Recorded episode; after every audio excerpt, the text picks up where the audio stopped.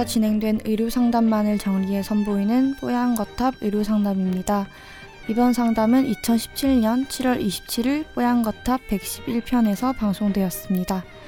신생 아토피 치료법과 예방법, 아토피와 태열, 땀띠 구분 등에 대해 이야기 나눕니다. 뽀얀 거탑에 사연을 보내주세요.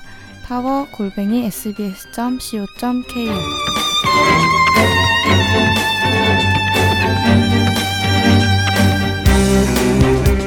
다음 사연입니다. 이분은 첫 방송부터 지금까지 매회 잘 챙겨 듣고 있는 아기가 있는데 4개월짜리 아가의 엄마입니다.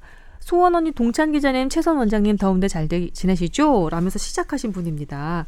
이분은 아이가 아토피라고 해요. 근데 태열이라고만 생각해서 좀 넘기셨나 봅니다. 아니면 땀띠일 수도 있다. 이렇게 생각하신 모양이에요. 아토피, 태열, 땀띠. 구분하는 법도 궁금하고, 만약에 아토피라면 우유, 달걀, 밀가루까지 한번 어, 식단을 바꿔보라. 이런 얘기를 듣는데, 어, 이건 어떻게 해야 되는지도 궁금하다고 하셨습니다. 아, 아토피. 아토피 난치성 질환이죠. 아기 아토피는 그래도 좀 예후가 좋지 않나요? 어, 아주 심한 소아들도 있습니다. 이게 지금 입원을 요하는 사실 어, 환아들도 있는데 음. 어, 우선은 기본적으로 애, 이런 아이들은 약을 먹이기 참 어렵거든요. 네, 지금 4개월밖에 안 됐으니까요. 그래서 보통은 연고계통의 약을 씁니다. 음. 어, 연고계통을 쓰고 그 다음에 어, 먹는 거 위주로 우선 체인지를 해봐야 되겠죠. 음. 예. 그 저번에도 말씀드렸듯이 어머니가 사실은 태아 그가 임신됐을 때 네. 좋은 습관의 식습관이 좀 있었어야 된다고 말씀을 좀 드렸잖아요. 이미 음. 아기는 태어났고 4개월이나 됐는데 그렇죠. 이분 모유 수유 중인데요. 음. 어, 그 뭐랄까 독박 육아를 하다 보니 너무 스트레스도 많이 받고 그래서 먹고 싶은 걸 좀 먹었다고 적어 주셨어요. 밀가루, 인스턴트, 삼겹살 뭐 이런 거 다 드셨다고 혹시나 그래서 아기가 피부가 더 나빠진 게 아니에요. 아닌가? 아닐 거예요. 어, 전혀 아니에요. 예, 그냥 그렇다 하더라도 이건 뭐 엄마 마음에 걱정이 되니까 엄마가- 물어보신 건데요. 아, 괜찮아 이건 진짜 이건 괜찮아요. 그 절대로 본인이 스트레스 받은 걸 받아서 먹은 우유, 계란, 밀가루, 인스턴트, 과자, 삼겹살 아닐 겁니다. 아닐 겁니다. 아닐 거라고 생각하세요. 저는 만약에 아기가 지금 치료가 안 된다면 어머니 먹는 식단도 충분히 바꿔야 된다고 생각을 합니다. 어, 또 의견이 네, 좀 좀, 갈리시네요. 네. 어. 뭐 그거 인과관계를 떠나서 어. 어머니 몸 상태가 좋아야 좋은 무유가 만들어지지 않겠어요, 성분이? 근데 네. 이게 그렇게 마, 몸에 나쁘다고 할 수만은 없잖아요. 계란, 밀가루, 삼겹살 이런 게 몸에 나쁜가요? 제가 업종에 이쪽 업종에 조금 관심을 갖고 있습니다. 제가 어 K사와 함께 K사에서 하고 있는 모유 분석 시스템을 지금 보고 있거든요. 어머나. 네. 그러니까 어머니가 딱 모유 시작을 할 때 모유 분석을 합니다. 어, 왜냐하면 거기에 있는 단백질과 네. 그다음에 이뮤노글로불 글로불린이라고 하는 면역 체계 물질부터 네. 그다음에 전해질부터 단백질, 탄수화물 그런 비율들을 정확하게 좀 그 데이터를 보고 있는데 음. 어떤 산모들은 상당히 부족한 부분이 많아요. 예, 편차가 상당히 심합니다. 그래요. 네, 그래서 이 모유가 상당히 조금 중요하다라고 저는 지금 요즘 새로 깨우쳐가고 있는 상태라서 그렇군요. 어머니가 먹는 음식이 중요하고 음. 모유가 중요하다고 저는 생각이 지금 사실 강하게 어. 되고 아니, 물론 그럴 가능성이 전혀 예. 없는 건 아니지만 그렇게 이렇게 어머님이 드셨던 이것 이것이 수많은 아직까지 원인을 다 모르는 수많은 아토피의 원인 중에 어머니로 몰아가는 건 저는 이건 너무 좀 어머니한테 가혹하다는 생각이 좀 들어요. 음. 그리고 뭐냐면 아토피는 저희 아기도 아토피를 진단받고 계속 병원을 치료받았는데 음. 대부분의 아이들이 잘 되게 잘 낫습니다. 음. 되게 잘 근데 여기도 물론 병원에서 6개월까지는 그냥 태열일 수도 있으니까 그냥 보고 넘기시라 뭐 이렇게 얘기도 듣 그리고 하나가 주의할 게. 애들이 이제 긁으면 그 시원하잖아요. 긁는 동안은 시원하죠. 그것에 중독이 돼서 계속 긁게 돼요. 그 긁는 현상이 아토피의 가려움증을 더 가속화시키거든요. 그래서 그러면 이제 아토피로 유발됐던 피부 염증이 긁어서 더 염증이 저기 돼요. 그러니까 긁지 않게 하는 게 되게 중요해요. 그때 간지러운데 가려운데 어떻게 안 네, 긁어요? 그러니까 저도 우리 애한테 손가락 양말을 이렇게 끼우게 했어요. 그게 더 가혹하다. 참게? 만드는 거. 그렇지 않아요? 간지러운데 참을 수 있겠어요. 그렇게- 어른도 못 그렇게 참잖아요. 저희 예, 선생님이 그렇게 하라고 하셨어 그렇게 한 건데 아니 근데 그게 맞아요. 근데 뭐냐면 긁지 않게 하는 게 아토피는 긁지 않게 하는 게 더 중요합니다. 진- 진짜 정말 중요합니다. 그러니까 음. 가려우면 아이들이 먹는 그 가려움 덜하게 하는 약이 있는데 그 네. 용량 조절은 그 소아과 선생님이 하셔야겠죠 그거. 음. 그래서 그리고 대개는 뭐 나으니까 물론 심각한 그런 것도 있긴 하지만 임 원장이 얘기했던 얘기했듯이 이제 병원에 입원해야 해서 치료받아야 되는 케이스도 있지만 너무 걱정 안 하셨으면 좋겠어요. 저는 이런 게 살짝 불만인 게요.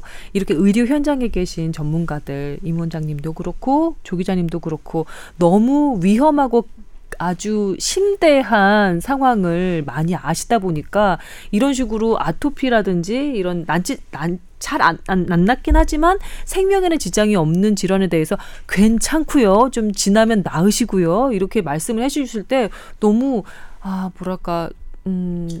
좀 서운하달까 그런 생각이 들어요. 미꾸라지? 아니 근데 저는 어떻게 미꾸라지라니. 그러니까 저는 개인적으로 희망 의사가 희망을 주지 않으면 음. 그거는 의사의 가장 기본적인 그 뭐 첫 단계가 안 맞는다고 생각하거든요. 음. 그러니까 이거 의사들 사이에서 사실 상당히 디베이트를 했던 주제입니다. 저는 그 토론에서 그러니까 네. 대부분의 선생님들은 있는 그대로 그러니까 서양은 그래요. 서양은 의사들이 객관적으로 있는 사실 환자 그러니까 환자가 어 만약 암에 걸렸다면 가족에게 알리는 게 아니라 환자에게 알려라. 근데 우리나라 아직도 그건 잘 안 되고 있죠. 그리고 어떤 보호자들은 왜 그걸 우리 어머니한테 아버지한테 얘기해가지고 충격받게 하느냐. 근데 예전에 저, 저 제가 의과대학 다녀서 배울 때만 하더라도 서양 것이 무조건 맞다고 생각했어요. 음. 어 근데 우리나라에서 막상 적용해 보니 실제로 본인들이 모르기를 바라는 분들도 되게 많아요. 내가 알지 않았으면 좋겠다. 왜 그걸 내가 죽는다는 걸 3개월 있다 죽는 걸 왜 나한테 얘기하느냐. 아, 아. 저도 개인적으로 겪어보니까 선생님들은 희망을 줘야 되는 게 맞는 것 같고, 그러니까 음. 이 4개월 된 아토피를 앓고 있는 아이에게 이거 되게 심각하고 뭐, 그러니까 안 나올 수도 있고 병원에 입원할 수도 있습니다. 물론 그럴 가능성이 있죠. 근데 대부분은 나, 나았거든요. 음. 큰 적이 없이. 음. 그러면 그런 얘기를 해주는 게 저는 맞, 맞다고 생각해요. 제가 어머니한테 뭔가를 몰아간 게 아니고요. 제가 희망을 뺏은 건 아니에요. 그 희망이라는 거는 뭔가의 근거가 있어야 조금 더 선명하잖아요. 네. 아까 얘기한 대로 어, 할 수 있는 거, 그나마 할 수 있는 걸 교정불 할 수 있는 팁을 어머니 식단이라도 조절해라라고 얘기를 한 거지. 아까 얘기한 대로 원인은 여러 가지지만 네. 그 중에 할 수 있는 게 없잖아요. 그러니까 어머니가 할 수 있는 일을 제가 얘기를 해드린 거예요. 희망을 뺏은 것도 아니고요. 몰아간 것도 아닙니다. 들어, 아니, 들으셨겠지만 일단 애. 아기의 음. 세제 제가 이제 저희 아이를 데리고 왔을 때 그 선생님께서 해주신 말씀입니다. 애 모든 빨래 세제 넣지 마시고 그냥 물빨래만 하세요. 세탁기 돌리면서 그 다음에 비누 같은 거 일단 쓰지 말아, 말아 보세요. 그냥 물로만 그냥 씻겨 보세요. 그렇게 했어요. 그렇게 한 6개월 하니까 정말로 더 좋아졌거든요. 저희 집안이 음, 천식, 비염, 아토피, 이 알러지 질환, 행진, 열차, 예, 모두 다 이게 소, 통용이 되는 그런 집안이거든요. 유, 유전적으로 그런가 봐요. 그래서 조카들도 그렇고 아토피 환자들이 많았습니다. 근데 그 일단 보습 중요하다고 하잖아요. 보습제 많이 발라놓고 간지럽다고 하면은 긁는 거 대신 보습제를 한 번 더 발라주는 거예요. 어, 그래서 좀 그 가려움의 에, 그 기간을 살짝 넘길 수 있도록 속아 넘길 수 있도록 그리고 최근에 제가 그 저희 12시 뉴스에서 지, 그 보도한 건데요.